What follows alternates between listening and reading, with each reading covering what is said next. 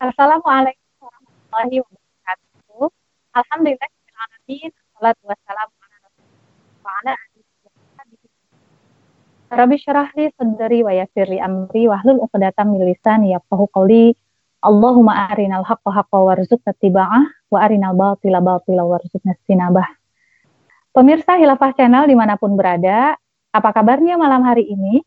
Semoga semuanya berada di dalam keadaan sehat walafiat, juga kita berada di dalam keadaan iman, Islam yang teguh, dan Alhamdulillah pada hari ke enam e, di bulan Ramadan ini e, perdana tayang sebuah program yang diperuntukkan khusus bagi para muslimah dimanapun berada. Program ini bernama Talk Ma, Talk Show Mama Hebat. Nah, akan seperti apa kita di uh, program ini? Insya Allah kita akan membincangkan berbagai hal yang berkaitan dengan kehidupan para ibu, para muslimah dalam kehidupan sehari-hari. Kebetulan pada hari ini bertepatan dengan bulan Ramadan, tema yang akan kita angkat Uh, adalah berkaitan dengan Ramadan sebagai momen untuk memupuk uh, kehidupan di rumah sehingga rumah bisa menjadi uh, baiti jannati, rumah menjadi surga bagi kita semua. Alhamdulillah telah hadir bersama-sama dengan kita semua seorang uh, konsultan, uh, pakar di dalam masalah generasi dan juga masalah keluarga, yaitu Ibu Ustazah Hajah Dedeh Wahidah Ahmad. Kita sapa terlebih dahulu beliau. Assalamualaikum warahmatullahi wabarakatuh, Ibu Ustazah Dedeh. Waalaikumsalam warahmatullahi wabarakatuh. Bagaimana kabarnya, Bagaimana Bu Yuli? Waduh, saya ditanya duluan ya sama Bu Hajah Dedeh nih. Alhamdulillah Bu, Alhamdulillah luar biasa, Allahu Akbar. Bu Dedeh sendiri bagaimana kabarnya Bu? Alhamdulillah sehat Bu Yuli. Alhamdulillah, keluarga sehat juga ya Bu ya. Alhamdulillah. Iya, Alhamdulillah. Di hari ke enam bulan Ramadan pasti sudah banyak yang eh, apa namanya program-program yang dilaksanakan di rumah ya Bu ya. Insyaallah. Iya. Iya. Berkaitan dengan tema kita hari ini eh, Bu eh, Ustazah, terkait dengan uh, Ramadan sebagai momentum untuk memupuk baiti jannati. Ini menarik sekali ya, karena uh, di tengah kondisi uh, hari ini kita sedang uh, diberikan ujian ya, uh, merata hampir di seluruh dunia ya, uh, termasuk kita juga di Indonesia, yaitu dengan uh, adanya virus covid sembilan belas sehingga menjadi pandemik dan uh, memaksa ya kita semua untuk juga tinggal di rumah kita masing-masing. Nah, momentum Ramadan lalu kemudian semua keluarga berkumpul di rumah. Nah, ini uh, menjadi momentum terbaik sepertinya ya Bu Dedeh untuk mewujudkan atau semakin uh, mengokohkan komitmen kita menjadikan rumah sebagai surga. Nah, nah sebetulnya uh, slogan baiti jannati itu sebetulnya slogan atau apa juga gitu ya. Nah, ini mungkin nanti Bu Dedeh bisa menjelaskan apa sih sebetulnya yang dimaksud dengan baiti jannati. Silakan Bu Dedeh. Ya. Ya. Bismillahirrahmanirrahim. Assalamualaikum warahmatullahi wabarakatuh. Bu Yuli juga pemirsa Hilafah Channel yang dirahmati Allah. E, baiti jannati ya terdiri dari dua kata, ada bait, ada jannah ya. Baiti rumahku, jannati surgaku ya. Nah, seperti tadi kata Bu Yuli, yang mungkin ini doa harapan ya Bu ya, bahwa kita berharap rumah kita itu e, menjadi surgaku ya. Jadi kalau tadi ditanya sama Bu Yuli ini statusnya apa, saya lihat di hadis tidak ada ya Bu Yuli. Jadi eh, kalau redaksinya yang menunjukkan ada baiti jannati itu eh, saya tidak menem, belum menemukan ya. Eh, tapi kalau para ulama banyak yang menyebutkan ini ya. Nah, dan yang paling penting bagi kita adalah ini mengungkapkan eh, harapan ya Bu Yuli. Kalau saya ini harapan kita semua pasti berharap bahwa rumah kita itu menjadi surga kita. Tentu ini surga di dunia ya Bu Yuli, karena surga yang sebenarnya nanti di akhirat. Nah, harapan seperti apa ya, rumahku surgaku? Ya berharap bahwa kondisi rumah itu yang tenang, nyaman, ya kemudian apa mendatangkan kebahagiaan bagi penghuninya, kemudian jauh dari e, gelisah ya. Nah, e, kalau dari sisi e, rumah memang ada penjelasannya Bu Yuli ya di Quran surat An-Nahl, Quran surat enam belas ayat e, tujuh puluh dua. Allah Subhanahu wa taala ya menjelaskan, A'udzubillahi minasyaitonirrajim. Bismillahirrahmanirrahim. Wallahu ja'ala lakum min buyutikum sakana.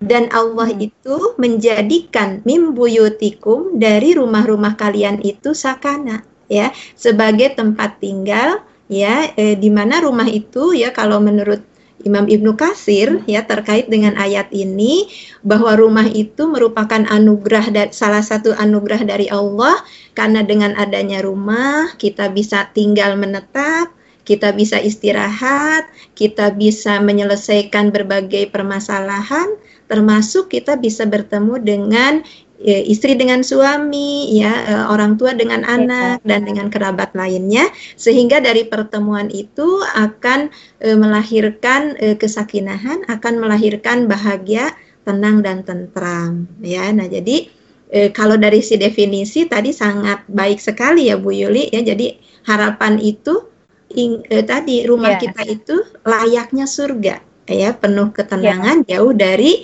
eh, apa namanya kegelisahan. Itu mungkin yeah, Bu Yuli yeah. tahu dari definisi ya. Iya, yeah. dan itu memang eh, sangat sesuai ya dengan apa yang memang ditujukan di dalam Al-Qur'an berkenaan dengan eh, berkeluarga itu sendiri ya Bu Dedeh ya. Di dalam Quran surat dua puluh satu ya. Betul. Jadi memang dalam keluarga itu memang harus terwujud sakinah, mawaddah, warahmah, sehingga tadi eh, apa rumah itu memang layaknya surga yang menenteramkan, menyenangkan, begitu ya kalau saya bisa garis bawahi. Oke. Okay. Uh, mungkin bisa dijelaskan Bu Ustazah Dedeh uh, prasyarat dari baiti jannati itu seperti apa sebetulnya? Jadi kalau rumah kita ingin jadi surga itu apa sih S K-nya gitu ya, istilahnya itu kan sekarang S K-nya, wah syarat dan ketentuannya itu ada yang harus berlaku nggak sih gitu? Iya. Mungkin bisa dijelaskan Bu? Iya betul betul. Iya baik Bu Yuli juga pemirsa Hilafah Channel ya.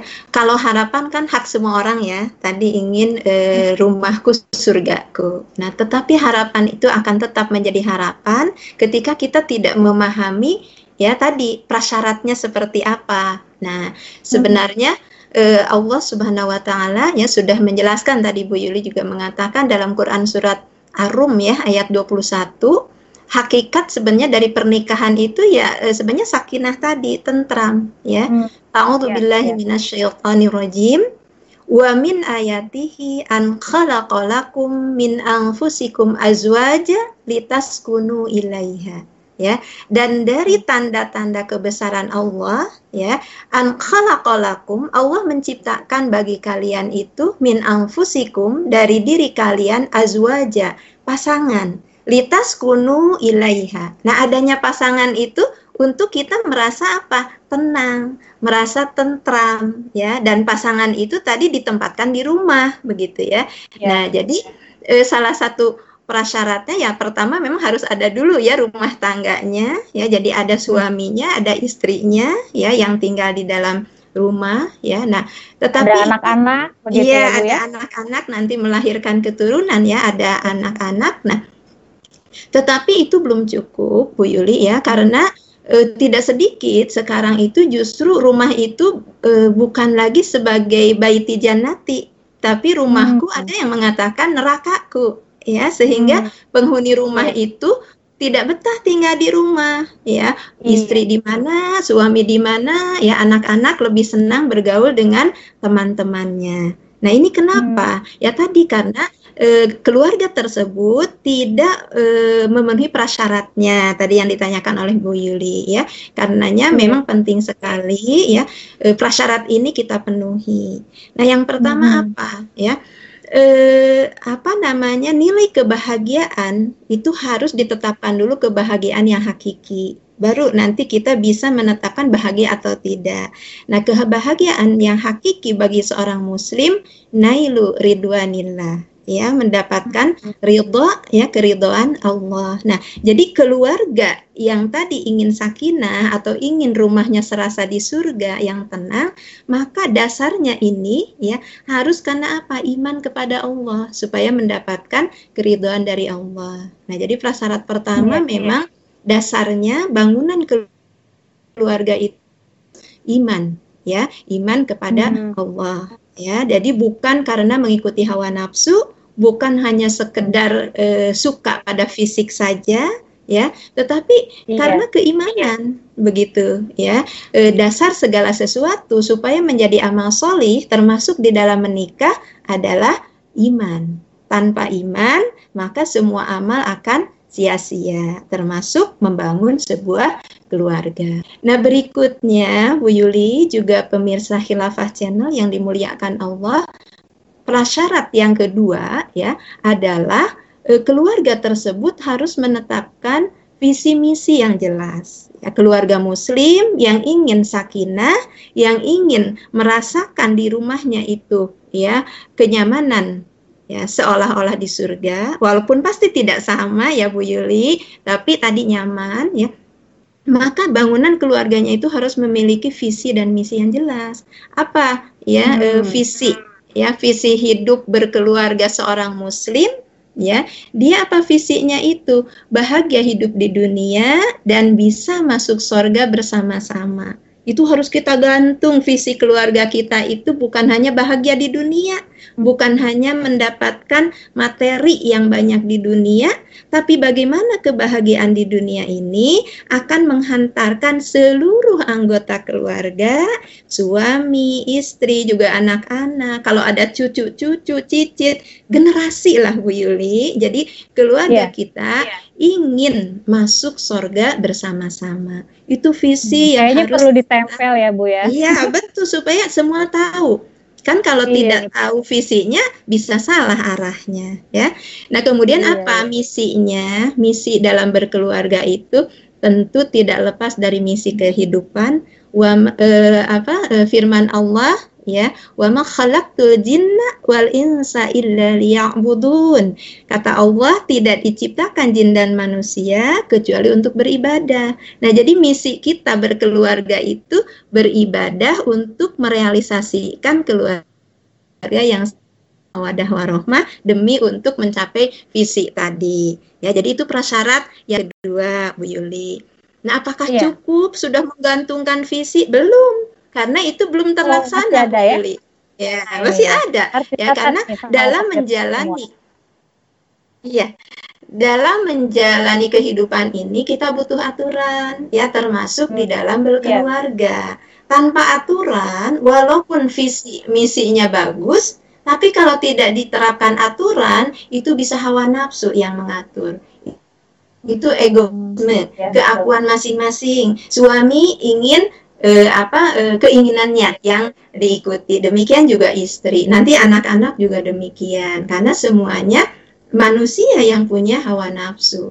Nah karenanya supaya sakinah, maka kita harus menetapkan aturan yang akan diterapkan di dalam keluarga kita itu adalah aturan dari pencipta kita, aturan dari yang tahu karakter suami, tahu kelebihan suami, tahu kelemahan suami, demikian juga karakter istri. Itulah Allah Subhanahu wa Ta'ala pencipta kita. Nah karenanya eh, prasyarat yang ketiga supaya sakinah keluar seperti eh, merasakan di surga adalah mengikuti aturan, ya, dalam berkeluarga itu, ya, menurut aturan syariat Islam. Jadi ketika ada masalah pun akan merujuknya kepada syariat Islam. Begitu Bu Yuli, ya, paling tidak ada tiga prasyarat, ya, supaya ya. Eh, tadi mm-hmm. bisa tercipta baiti jannati. Begitu Bu Yuli. Betul. Jadi tadi iman, visi dan misi, dan harus semuanya tunduk pada aturan alkoholik, begitu ya Bu Sada Dedeh?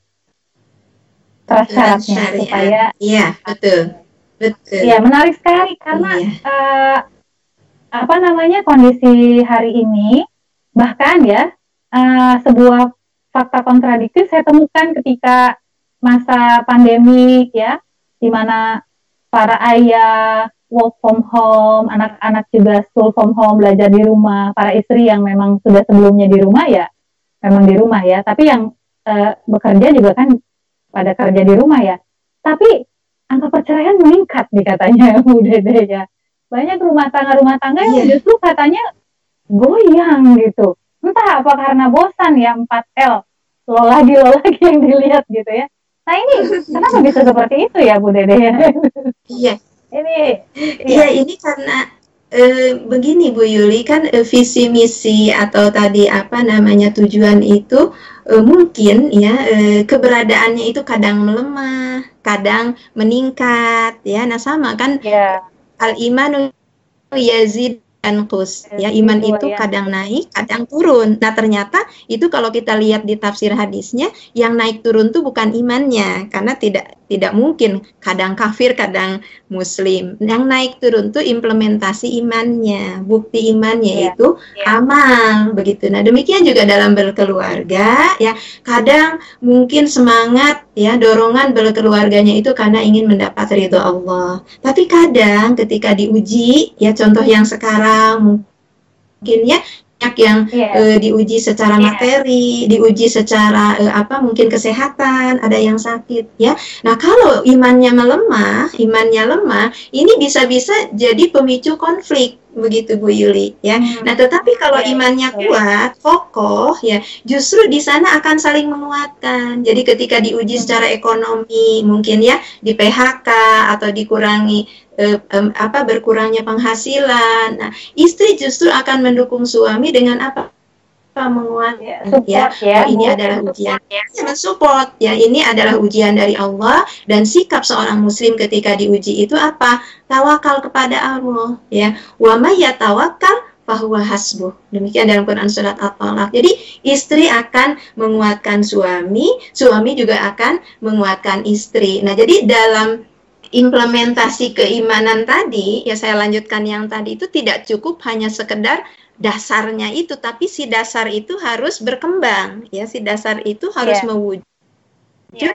sebuah yeah. bangunan begitu yang senantiasa ini dijaga. Jadi keimanan itu tercermin e, di dalam amal-amal setiap hari gitu kan. Ketika istri apa e, melayani suami itu karena iman. Kenapa? Karena Allah menyuruh, kewajiban utama seorang istri adalah bagaimana melayani suami. Ketika istri mendidik anak, ini dasarnya juga iman. Jadi bukan karena malu sama tetangga, bukan karena takut sama mertua anak itu gitu kan, tapi apa? Karena terpaksa, salah karena satu anak kewajiban di rumah, iya, gitu ya, iya betul betul. Jadi eh, apa namanya mendidik anak yang selama ini mungkin dititipkan ke sekolah ya, di, iya, di sekarang eh, di rumah gurunya, nah, di di rumah. Nah itulah umun ya, umun umun tuh madrasatul ula, madrasah yang pertama gitu. Jadi boleh jadi ibu punya pengalaman mengajar. Nah, tanpa iman, mungkin ya ibu-ibu yang direpotkan pekerjaan rumah, mendidik anak, harus ngurusin suami yang dua puluh tahun di rumah gitu kan, kan bisa berat ya. Tapi kalau imannya kuat, tadi ini adalah ujian dari Allah, boleh jadi anugerah dari Allah, jadi semakin dekat dengan anak-anak ya. Jadi eh, dengan iman, maka kejadian apapun eh, di dalam kehidupan berumah tangga akan dibacanya itu dengan kacamata keimanan. Jadi selalu dipandang baik bahwa itu adalah anugerah dari Allah, begitu Bu Yuli ya. Nah baik. Kemudian ya, ya eh, yang, yang yang apa namanya eh, tentang hukum syara itu juga perlu dibuktikan. Jadi bukan hanya digantungkan sebagai slogan ya. Jadi ketika ada yeah. beda pendapat, pasti bagaimana nih menurut Islam, ini istri punya keinginan, suami punya keinginan ya. Di dalam Islam itu ada aturannya ya. Kalau masalah yang boleh, maka itu hak suami gitu, karena suami itu adalah ar-rijalu qawwamuna 'alan nisa, pemimpin, dan pemimpin punya hak untuk menyuruh istri. Tapi kalau masalah keahlian, misalkan memasak, mencuci, itu diserahkan pada ahlinya. Siapa yang ahli memasak, apakah istri atau suami? Nah, kalau masalah hukum syara, maka tidak ada lagi. Ini perintah suami kembalikan, sehingga kembalikan, suami ya? iya, yang suami diikuti. Misalkan ada suami melarang istrinya memakai jilbab, ada suami menyuruh istrinya mencuri. Itu sudah bertentangan dengan hukum syara. La ta'ata li makhluk fi maksiatillah. Tidak ada ketaatan kepada makhluk pun suami yang tadi pemimpin dalam maksiat kepada Allah. Nah, jadi aturan syariat ini memang harus diterapkan ketika E, suami istri atau orang tua dengan anak sedang berinteraksi. Nah, sehingga ada masalah apapun, insya Allah ada solusinya. Begitu, Bu Yuli.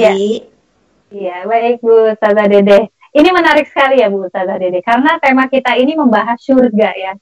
Uh, kayaknya kan uh, sesuatu hal yang sulit kita menjangkau gitu ya Bu ya. Baiti jannati, rumah surga. Waduh, surganya aja kita nggak kebayang kecuali yang diberitakan saja gitu ya di dalam Al-Quran ya Bu ya.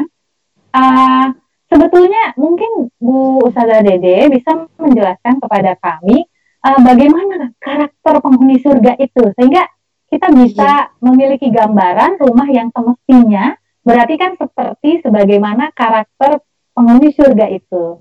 Bisa dijelaskan mungkin Bu Ustazah Dedeh? Ya, Masya Allah, Bu Yuli. Ya, kalau kita bicara karakter penghuni surga, ya e, itu Allah sendiri yang menjelaskan. Jadi kita tidak boleh mereka-reka ya, karena memang surga yeah. itu kan masih gaib ya bagi kita. Jadi kita tunduk kepada yang e, dijelaskan oleh Allah Subhanahu Wa Taala, baik di Al-Quran ya maupun e, di hadis ya. Tentu ya karakter dari penghuni surga ini banyak Bu Yuli e, yang dijelaskan ya. E, contoh e, di dalam Quran surat At-Taubah ya ayat tujuh puluh dua. A'udzubillahi minasyaitonirrajim. Wa'adallahul mu'minina wal mu'minati jannatin tajri min tahtihal anhar khalidina fiha.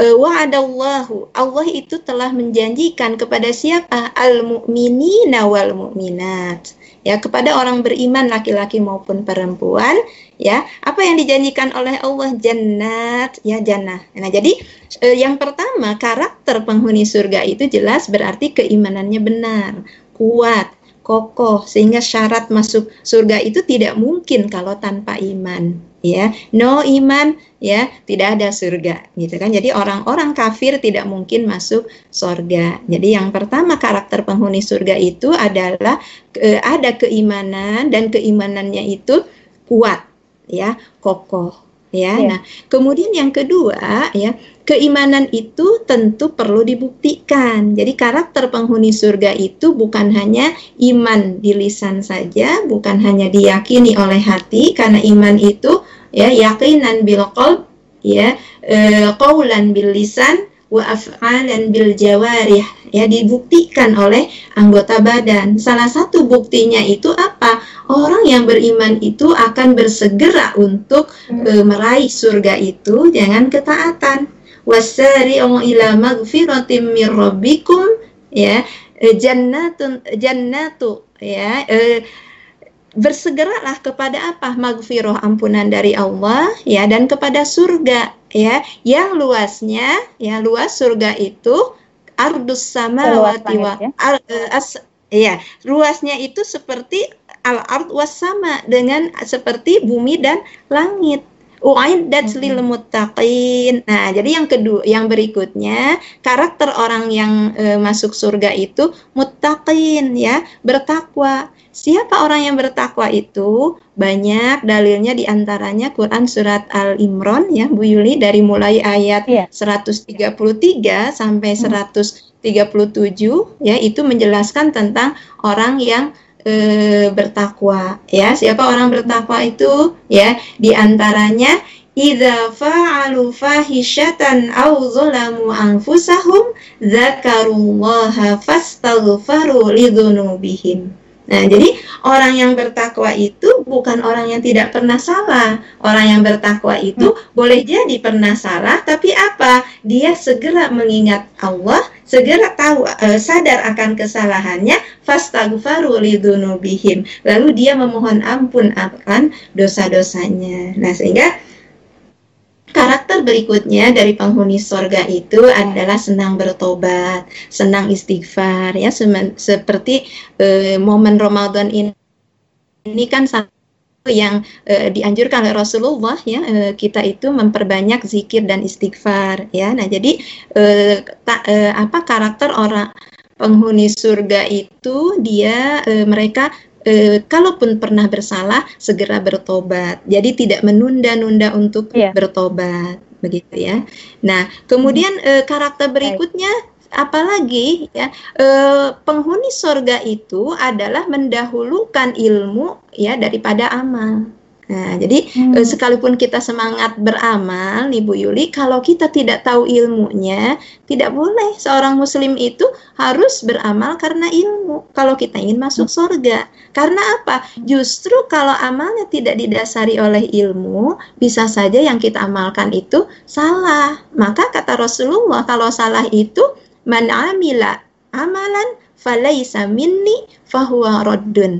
Barang siapa yang beramal padahal tidak ada contohnya dariku, karena kita kurang ilmunya, jadi kita seolah-olah itu mencontoh Rasulullah Shallallahu Alaihi Wasallam pada tidak ada, maka bukan masuk surga. Tertolak ya. Ah, fahuwa raddun, tertolak. Nah, maka penghuni surga itu senang ilmu, senang menuntut ilmu, mendahulukan eh, apa ilmu, karena ilmu itu nur, ilmu itu cahaya, ilmu itu yang akan membedakan mana yang benar, mana yang salah. Selalu merasa haus ya. Betul, ya. betul, iya, iya. Selalu merasa iya. haus ya. Betul, semakin Tidak banyak ilmunya cukup. Semakin merunduk, seperti ilmu padi. Jadi akan menundukkan kesombongan, akan apa menjauhkan dari uh, sikap uh, apa namanya sok tahu. Karena apa? Dia justru tahu diri, tidak ada apa-apanya ilmunya dibanding dengan ilmu Allah.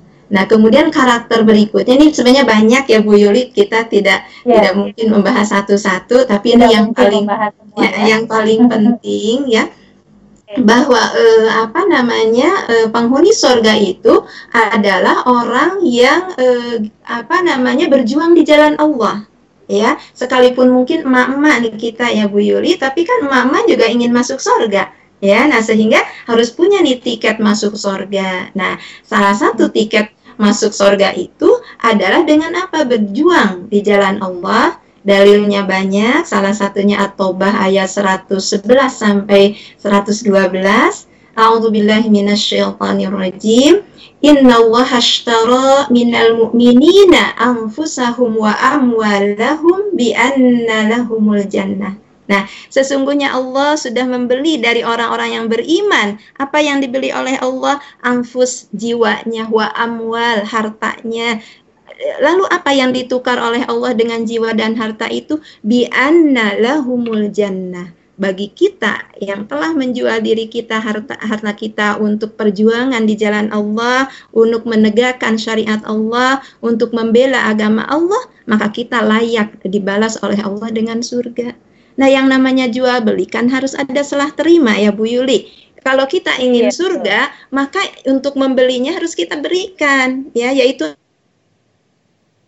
kalau kita ingin surga tapi anfus dan amwalnya tidak diberikan untuk perjuangan di jalan Allah, kira-kira itu termasuk yang berjual beli atau yang menipu? Yang menipu kan barangnya diambil, uangnya tidak dikasih.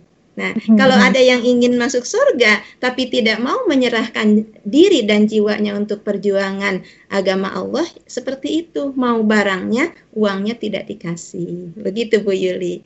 Jadi itu iya. mungkin e, beberapa karakter ya yang sebenarnya masih banyak. Dari mana taunya? Mengkaji Al-Qur'an dan hadis Rasulullah Shallallahu Alaihi Wasallam. Begitu iya. ya Bu Yuli.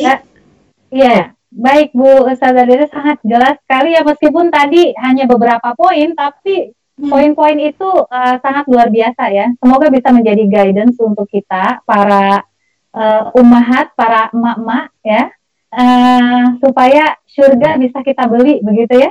Juga untuk uh, semua anggota keluarga kita tentu saja. Uh, Bu Sada Dedeh, ada ya, uh, pertanyaan ya. yang cukup menggelitik ya. Dan tadi saya uh, sempat menyimak beberapa pertanyaan yang tayang ya. Bagaimana cara mewujudkan baiti jannati? Kita sudah tahu nih teorinya ya, harus begini, harus begitu, keluarga yang uh, merupakan surga itu gambarannya kayak begini dan seterusnya tadi di dalam penjelasan di awal. Nah, lalu kemudian gimana nih caranya supaya terwujud di tengah-tengah keluarga kita itu suasana uh, rumah yang seperti surga begitu ya? Karena uh, banyak juga tadi yang menanyakan ya, kok kayaknya susah deh gitu ya. Nah, bagaimana penjelasannya Bu Ustazah? Iya, e, susah kalau kita tidak tahu caranya ya. Betul. Akan terasa jauh karena kita tidak bisa mengukurnya begitu kan.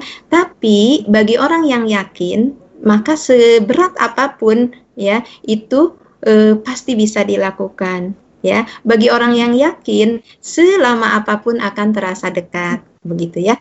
Nah, jadi yang pertama apa? Yang untuk mewujudkan komitmen. Nah, tentu komitmen itu ya tidak bisa dari satu pihak. Ya, komitmen itu harus dibuat oleh semua anggota keluarga. Ya, e, kalau ada suami, istri, dan anak-anak, buat komitmen keluarga sakinah. Jadi yang ingin ke surga itu jangan hanya istrinya saja, juga jangan hanya ayahnya saja, bukan juga orang tuanya saja. Sehingga kita harus mulai nih bagaimana membangun keluarga itu dengan komitmen berdua. Ya, kalau suami istri itu yang paling mungkin. Baru komitmen berdua ini kita tularkan kepada anak-anak kita. Ya, tapi yang penting berdua dulu suami istri, karena atau pilar ya, pilar utamanya suami istri, membuat komitmen bersama, mau dibawa kemana ya keluarga kita ini, arahnya mau seperti apa, standarnya bagaimana ya.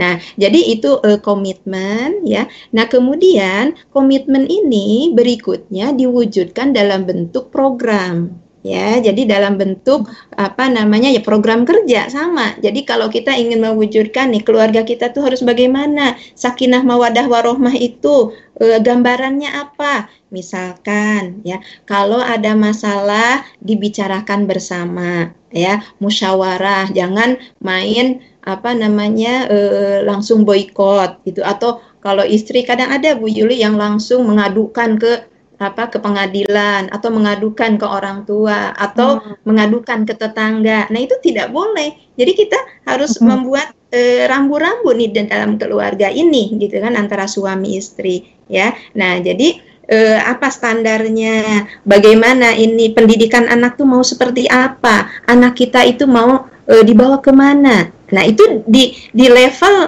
e, suami istri harus sepakat dulu.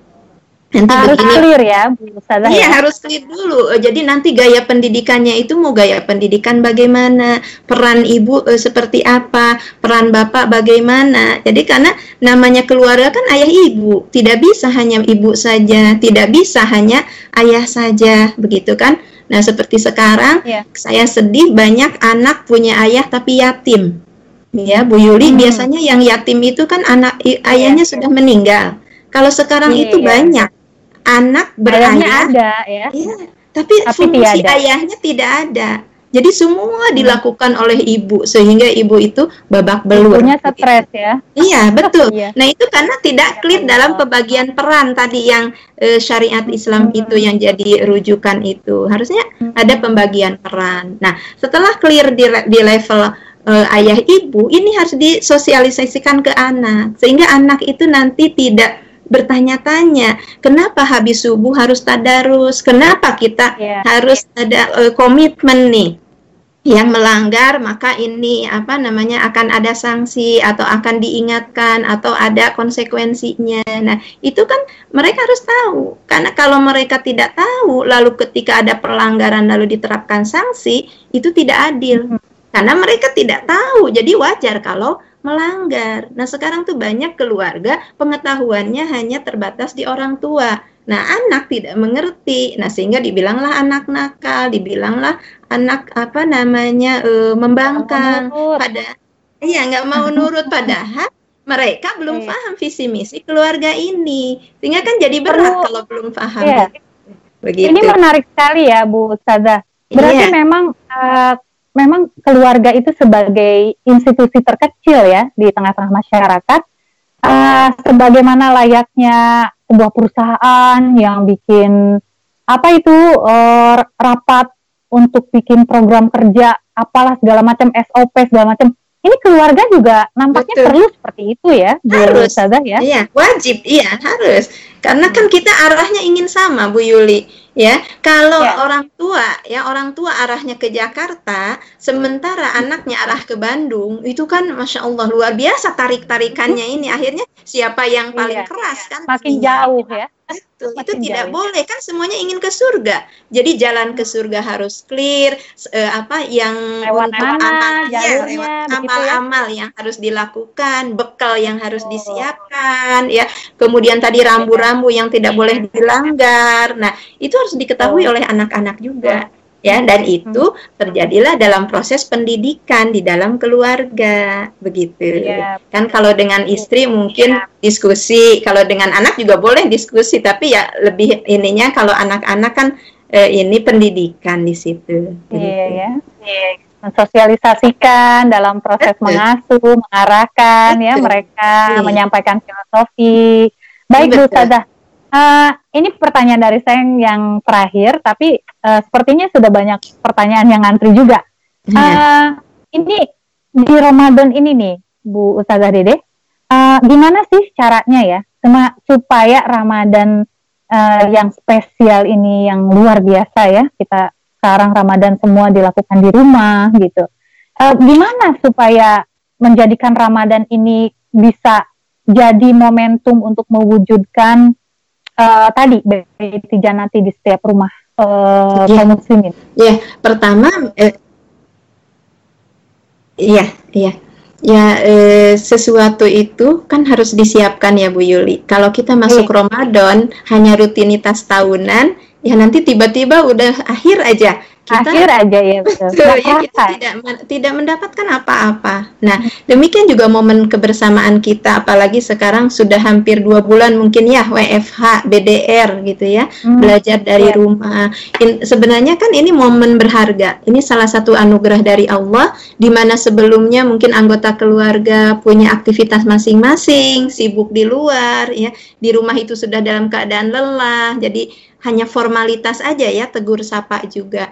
Nah kalau sekarang kan banyak kesempatan itu ya. Nah tapi kesempatan itu akan lewat ketika apa? Tanpa persiapan, tanpa perencanaan. Nah karenanya nih mumpung masih awal Bu Yuli ya, kita baru mau masuk hari keenam, segera bikin program yeah. kerja ya, segera bikin rancangan nah, keluarga itu. Ini tuh mau mau apa. Jadi apa namanya tadi kan eh, syaratnya ada tiga ya, keimanan, ke Iya, iman. Bagaimana memupuk keimanan ya ini hmm. tuh. Jadi setiap setiap momen ya itu harus dikaitkan dengan eh, apa keimanan kita kepada Allah ya. Jadi eh, termasuk kan niat saumnya, mau ibadah sholatnya, apapun tuh orang tua itu ya harus eh, apa namanya eh, mengkaitkan semuanya itu lillahi ta'ala. Jadi bukan untuk apa-apa, kita sodakoh ya, kita eh, menyediakan atau berbagi makanan berbuka ya, kita berwudu dengan benar, kita tidak tidak apa namanya tidak kumur-kumur karena takut masuk air. Itu kan karena apa? Takut kepada Allah ya, takut ada yang e, membatalkan saum kita. Jadi itu semuanya dikaitkan dengan Allah ya, keimanannya itu. Sehingga dengan momen Ramadan ini, mudah-mudahan selepas Ramadan keimanannya semakin kuat. Ketika di Ramadan merasa diawasi Allah, ketika di Ramadan takut melanggar aturan Allah, selepas Ramadan pun akan e, terbiasa tidak mau melanggar aturan Allah sekecil apapun. Nah jadi momen-momen kebersamaan ini dipakai untuk memupuk keimanan gitu kan. Nah kemudian yang kedua ya, tadi visi misi itu ya itu harus dibuktikan gitu. Kalau memang ingin bahagia di dunia ya, kemudian setelah e, nanti meninggal masuk surga bersama, apa nih untuk bisa bahagia itu? Bukan masing-masing di dalam apa bersama, tapi berbeda-beda ya. Jadi bersamanya hmm. itu hanya duduk bareng, tapi masing-masing dengan gadgetnya, masing-masing dengan bukunya, sehingga tidak ada interaksi. Nah, itu kan tidak akan melahirkan kebahagiaan. Jadi, kalaupun ada kesibukan, mungkin ada forum khusus, apakah ketika makan, karena kan ada dua waktu yang sama, Bu Yuli, ya, sahur ya, ya. sama, bukanya juga sama, maghrib. Bareng-bareng ya? Bareng-bareng paling Apalagi tidak. Sekarang tarawih, saya tarawih pada di rumah nih. Ah, betul, kultum. betul. Kultum ya. ya. Ah, ya. Nah, itu, kultum, itu, ya. itu di, dimanfaatkan kultum ya, atau mungkin diskusi ya, atau eh, nanti ada tadarus bersama. Begitu setelah tadarus itu mungkin ayahnya memberikan wejangan atau sekali-kali ibunya atau siapa, sehingga menunjukkan kebersamaan memang ingin eh, apa meraih kebahagiaan dalam keluarga itu. Jadi bukan masing-masing ya, apalagi tidak bertegur sapa, Masya Allah ya, itu kita tidak mengharap seperti itu. Jadi setiap momen, setiap kesempatan di keluarga ya, itu eh, diwujudkan untuk meraih visi misi tadi, diingatkan ya. Jadi kalau ada beda pendapat, kalau ada yang melanggar itu, nah ini kan kita ingin masuk surga bersama ya, dengan adanya pelanggaran berarti itu menjauhkan dari surga itu. Bisa ibunya yang jauh, bisa ayahnya yang jauh, atau mungkin anaknya yang jauh. Ayo kita kembali lagi, kan kita ingin e, masuk surga bersama. Jadi selalu begitu ya, ininya itu meng mengembalikan kepada visi misi. Nah, kemudian yang ketiga, ini momen untuk terikat syariat tadi ya, bagaimana aturan ya, kalaupun mau membuat S O P, mau e, membagi peran, kita tetap merujuknya itu kepada apa namanya aturan syariat. Jadi ayah yang qawam, ibu yang umun warobatul bait, anak itu punya kewajiban birrul walidain ya, adik kakak harus saling menyayangi. Kalau ada eh, harmoni ya, Bu ya. Iya, harmoni, harmoni ya, jadi. Betul. Ya, nah kalau ada masalah kembalikan kepada eh, Al-Qur'an eh, dan hadis gitu. Nah, baik, dan di baik. sini momen-momen penting mumpung Ramadan, karena kita itu di Ramadan ada kebiasaan yang baik, yaitu apa? Khotaman Al-Qur'an gitu ya. Jadi baca Al-Qur'an itu kalau di luar Ramadan kan kayaknya berat ya, Bu Yuli, baca dua lembar ya, saja ya. kadang terkantuk-kantuk. Tapi kalau di Ramadan itu orang punya target untuk khotam minimal satu kali gitu kan, mm-hmm. dalam sebulan. Nah, sekarang ditambah targetnya apa? Memahami ya, memahami Eh, apa eh, apa hukum yang dikandung di dalam Al-Qur'an, nah, gitu. Dan kemudian ada target, mungkin tadi kalau kultum itu kan berarti melatih menyampaikan lagi eh, apa namanya apa yang dikandung pemahaman oleh Al-Qur'an ya, ya pemahaman Al-Qur'an itu bisa eh, berkeliling, dilatih, saling mengingatkan gitu. Nah, yang eh, intinya bahwa momen Ramadan ini, saya kalau menurut saya, Bu Yuli, ini adalah E, momen yang sangat e, apa namanya sangat baik, momen yang apa e, memang disuguhkan oleh Allah. Jadi kalau suguhan ini, apakah kita mau ya memanfaatkannya?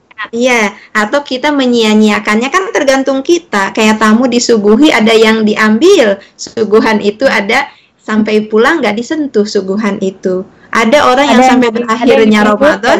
Iya, tidak pernah dapat keberkahan Ramadan, begitu. Baik, Baik eh, penjelasan tadi dari Ustazah itu sekaligus juga menjawab beberapa pertanyaan tadi yang saya lihat eh, berkaitan dengan bagaimana tips menjalani Ramadan dan seterusnya ya. Mungkin bisa ditayangkan lagi pertanyaan-pertanyaan yang lain. Tadi beberapa per pertanyaan yang eh, sempat tertangkap oleh saya, eh, ada yang menarik, eh, Bu Ustazah. Uh, ini dari Bu Tiara Mailisa. Bagaimana uh, apa namanya pengaruh luar yang yang uh, buruk begitu ya, yang muncul di tengah-tengah masyarakat ini kan pengganggu pengganggu ya, atau yang menghambat uh, tercapainya tujuan keluarga menjadi baitul jannah itu kan banyak sekali ya. Nah, bagaimana kita bisa mensikapi hal itu? Termasuk juga uh, tadi ada pertanyaan uh, ketika sebelum menikah. Seorang calon suami itu menyatakan e, nanti kalau menikah tidak akan menghambat aktivitas dakwah, tidak akan e, apa namanya membatasi lah terkait dengan kewajiban itu diberikan e, keleluasan untuk melaksanakan. Tapi ketika dalam pelaksanaan sudah menikah dan seterusnya, e, alih-alih apa yang dikomitmenkan itu jalankan, malah sebaliknya gitu. Nah, ini bagaimana menyikapinya? Mungkin ada tadi beberapa pertanyaan seperti yeah, itu. Iya, yeah. iya. Ini berbeda ya pertanyaannya, satu dan dua. Terima kasih ya. Bagi ibu-ibu yang sudah bertanya, jazakumullah khair ya. Yang pertama, ya gimana membentengi ya. Kalau saya ngambil pelajaran dari covid sembilan belas nih Bu Yuli ya. Ya. Kan yang eh, ya eh, kita itu salah satu ininya kan imunitas ditingkatkan ya. Nah, ya. Jadi yang pertama, imunitas anak-anak kita ya itu memang harus dibangun. Ya, antibodinya hmm. itu apa imunitasnya keimanan.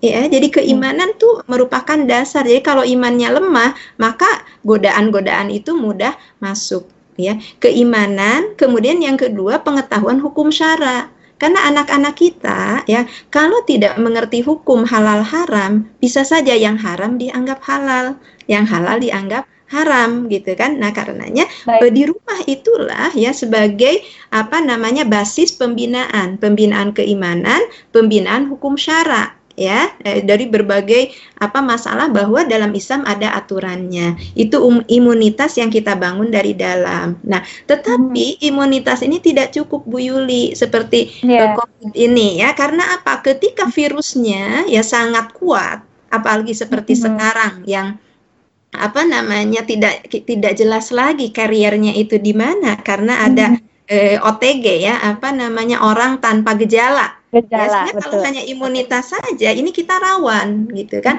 Makanya harus ada rambu-rambu ya selain imunitas itu kan pakai masker gitu, kemudian apa A P D dan sebagainya, jaga jarak gitu. Nah, kita juga sama. Jadi kalau sekarang jaga social distancing, nanti itu maksiat distancing. Oh, ya, iya. Jadi tidak harus cukup dibekali oleh keimanan dan aturan syara, maka anak-anak ada rambu-rambunya. Itu haram, itu tuh harus apa? Maksiat distancing. Ya, jadi kalaupun teman, kalau sudah pembicaraannya itu haram, harus dijauhi. Kalau perbuatannya ngajak yang haram, itu harus dijauhi, gitu kan? Jadi yang kedua ya harus dilengkapi tadi selain imun itu ada apa namanya? Ada pelindung. Ya, ada pelindung. Kemudian yang ketiga, bagaimana kalau sudah dibentengi, sudah ada pelindung, gitu kan? Serangan itu ada, ada juga sampai masuk. Nah, ini kan kuratif berarti, ya harus ada iya. so, so, apa solusi. Nyembuhan, ya? Tidak bisa, iya, tidak hmm. bisa kita biarkan, ya.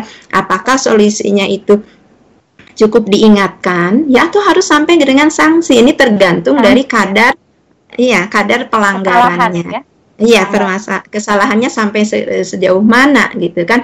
Nah, sehingga dalam Islam tuh prinsipnya tidak membiarkan kesalahan. Beda dengan liberal. Kalau liberal itu kan anak dibebaskan, itu kan hak anak, ya. Kalau kita ya, kita punya tanggung jawab memberikan tadi e, benteng, dasar, pelindung gitu kan. Nah, kemudian mengarahkan ya mana yang boleh, mana yang tidak. Nah, ketika ada pelanggaran, maka kita harus melakukan apa namanya tadi kuratif penyelesaian. Nah, penyelesaiannya bagaimana? Kalaupun harus dengan sanksi, nanti dilihat siapa yang berhak memberikan sanksi, gitu kan. Nah, kemudian yang tidak kalah pentingnya, kita titipkan anak kita kepada Allah, ya. Kita minta seperti kita tidak mau diserang virus kan, Allahumma inni uh, Allahumma inni a'udzubika minal barosi wal jununi wal zudami wasail asqam, ya. Kita berlindung kepada Allah dari serangan tadi, ya uh, apa uh, penyakit-penyakit termasuk dari COVID. Nah, kita juga sama,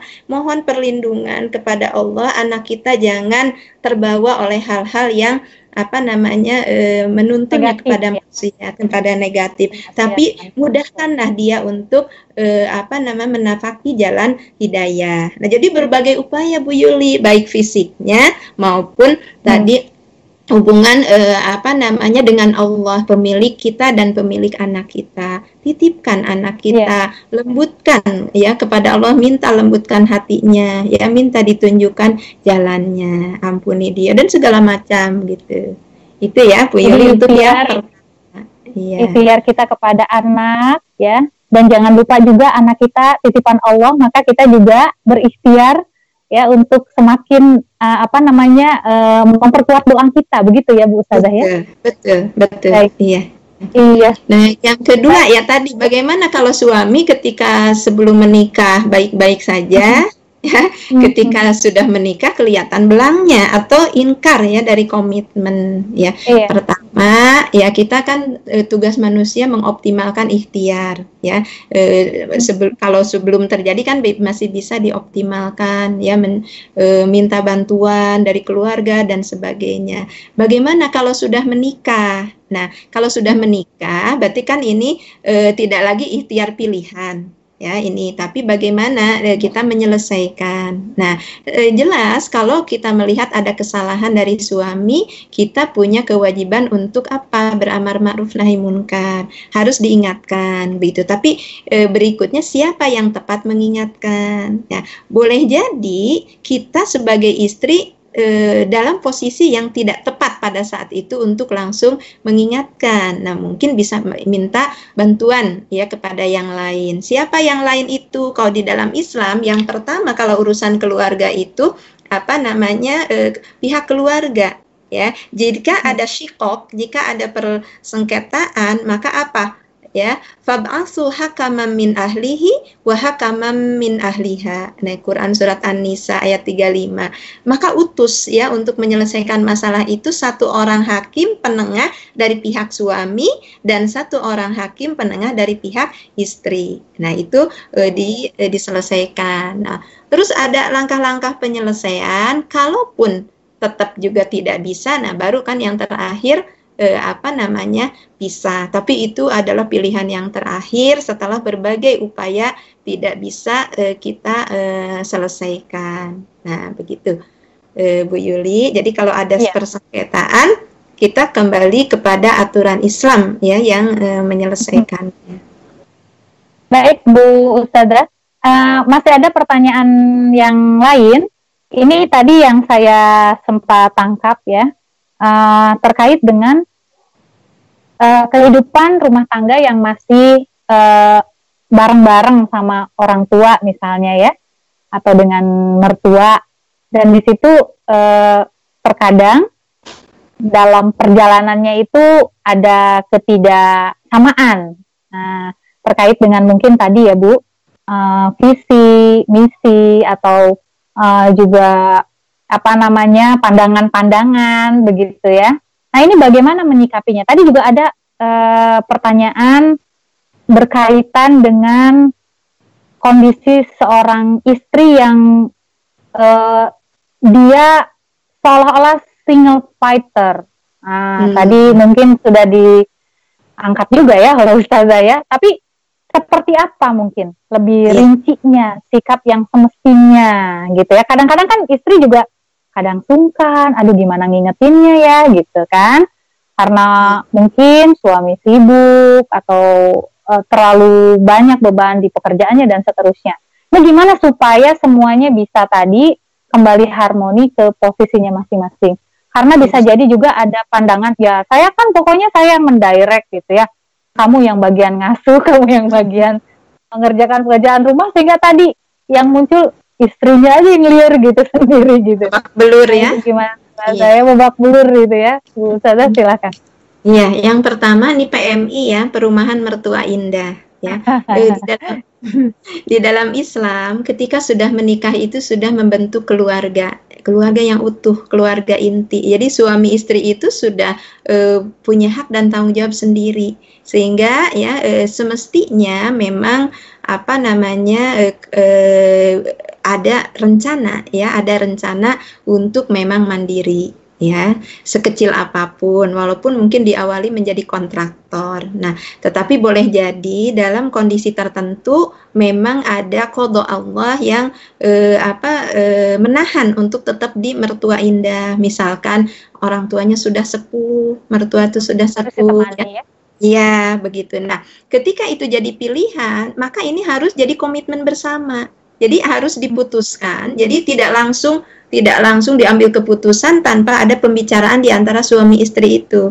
Ya, jadi kalau misalkan di rumah e, suaminya, jadi mertua bagi si istri, pasti ini akan berat bagi istri. Nah, suami istri ini membicarakan bahwa ini pilihan ini dalam rangka tadi ibadah, berbakti kepada orang tua, ini dan pasti nanti ada konsekuensinya. Mungkin nanti e, harus menutup aurat terus ketika mungkin ada ipar ya, atau e, tidak boleh khalwat dan sebagainya, atau di dalam apa namanya pekerjaan boleh jadi kan ada yang harus e, dibantu oleh istrinya, yang ini mungkin akan nambah berat dan sebagainya. Itu nggak masalah, dibicarakan ya, dibicarakan jadi siap dengan konsekuensi. Kalau ada masalah di e, dihadapi bersama, jadi bukan e, apa e, beban orang, beban istri saja atau beban suami saja ya. Nah, kalau itu sudah jadi komitmen ya, fa idza azamta fatawakkal 'ala Allah. Insyaallah kalaupun ada masalah minta sama Allah untuk diringankan. Nah, tapi biasanya masalah itu terjadi karena di level suami istri ini tidak ada pembicaraan terlebih dahulu. Jadi langsung sudah jadi keputusan yang ini harus diterima oleh e, kedua belah pihak. Ini mungkin akan berat begitu kan.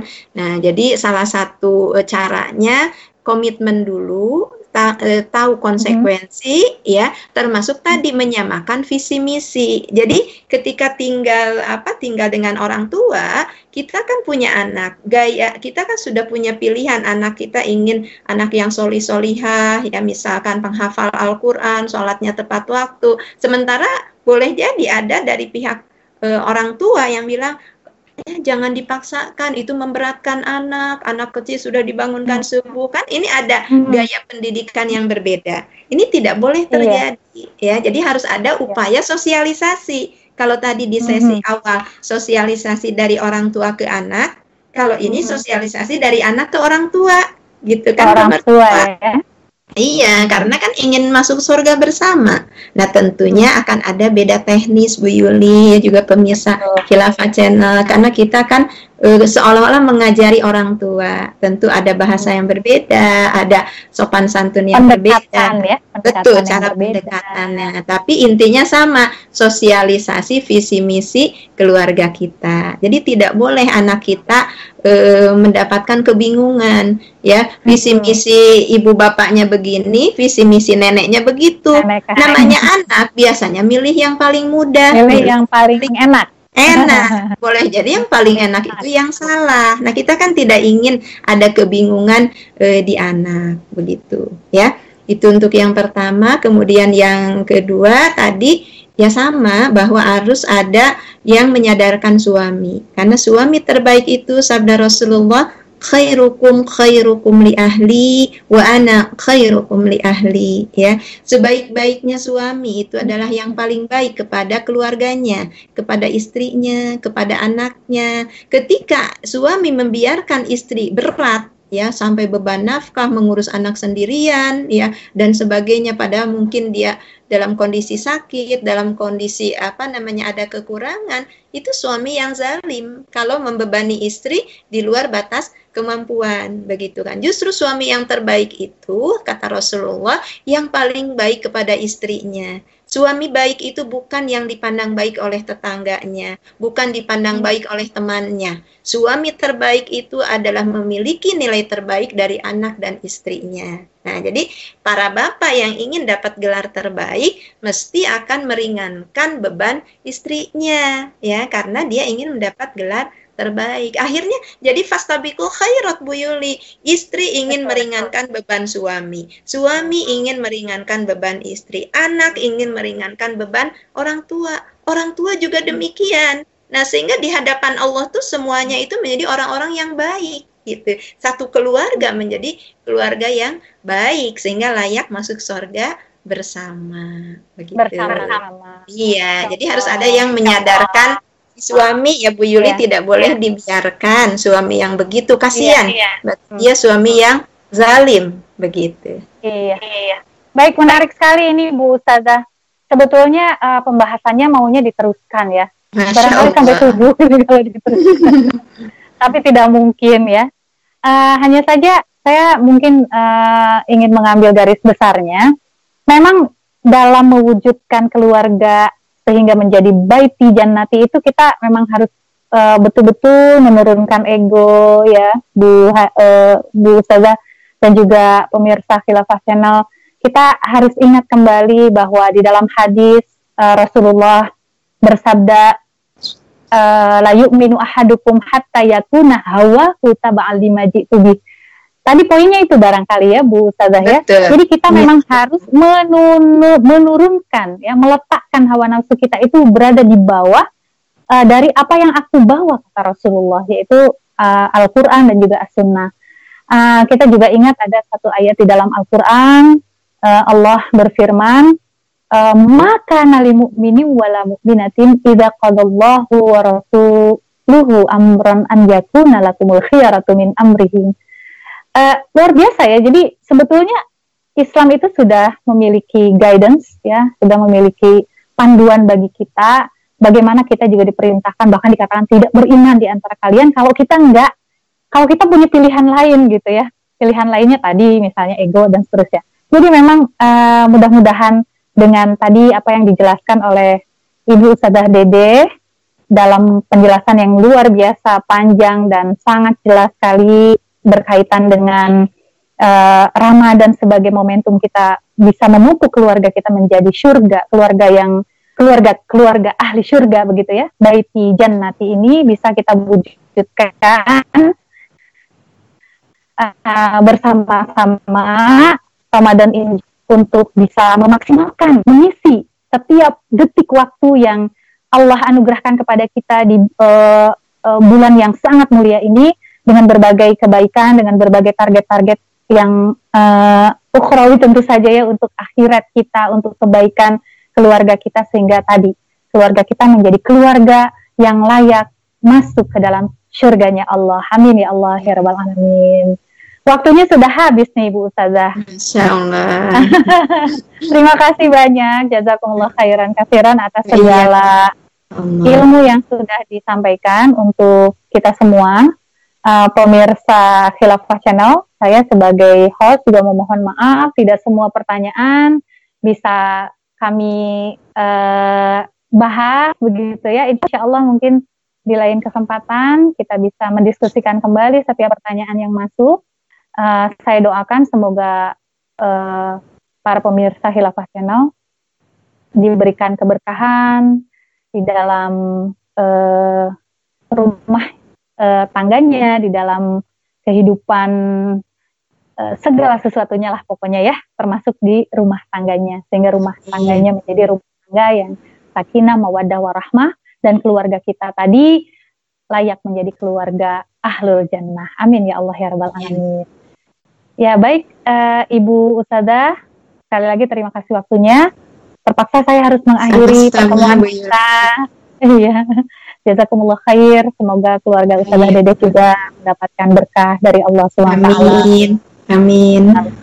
Baik, uh, saya akhiri dulu mungkin Bu Ustazah. Uh, ada ya, closing statement sedikit? Ya. Mungkin? Iya, dari saya uh, semoga pertemuan kita diberkahi Allah dan kita menjadi keluarga yang tadi layak masuk surga bersama-sama, ke keluarga pejuang Islam ya, yang salah satu kunci masuk surganya itu dengan berjual beli dengan Allah, menjadi pembela-pembela agama Allah. Insya Allah, mohon maaf bila ada kesalahan dan kekurangan. Billahi taufik wal hidayah. Wassalamualaikum warahmatullahi wabarakatuh. Waalaikumsalam warahmatullahi wabarakatuh. Sekali lagi saya ucapkan jazakumullah khairan katsira kepada Ibu Ustazah Hajah Dedeh Wahidah Ahmad atas uh, pemaparan materinya pada kesempatan uh, Talk Ma malam hari ini. Saya uh, selaku pembawa acara Yuli Kusumadewi Ansori juga memohon maaf kepada seluruh pemirsa Hilafah Channel atas segala kekurangan maupun kekhilafan, dan juga atas pertanyaan-pertanyaan yang tidak semuanya bisa kami uh, tayangkan, bisa kami bahas. Untuk uh, penutup, uh, saya mengingatkan kepada pemirsa Hilafah Channel untuk terus mengikuti Talk Ma di kesempatan hari-hari berikutnya di bulan Ramadan ini. Demikian, sampai jumpa di lain kesempatan. Kita akhiri dengan membaca hamdalah, alhamdulillahirrahmanirrahim, istighfar, astagfirullahaladzim, astagfirullahaladzim, astagfirullahaladzim, dan doa kifaratul majelis. Subhanaka Allahumma wa bihamdika asyhadu an la ilaha illa anta astaghfiruka wa atubu ilaik. Billahi sabilil haq. Wassalamualaikum warahmatullahi wabarakatuh.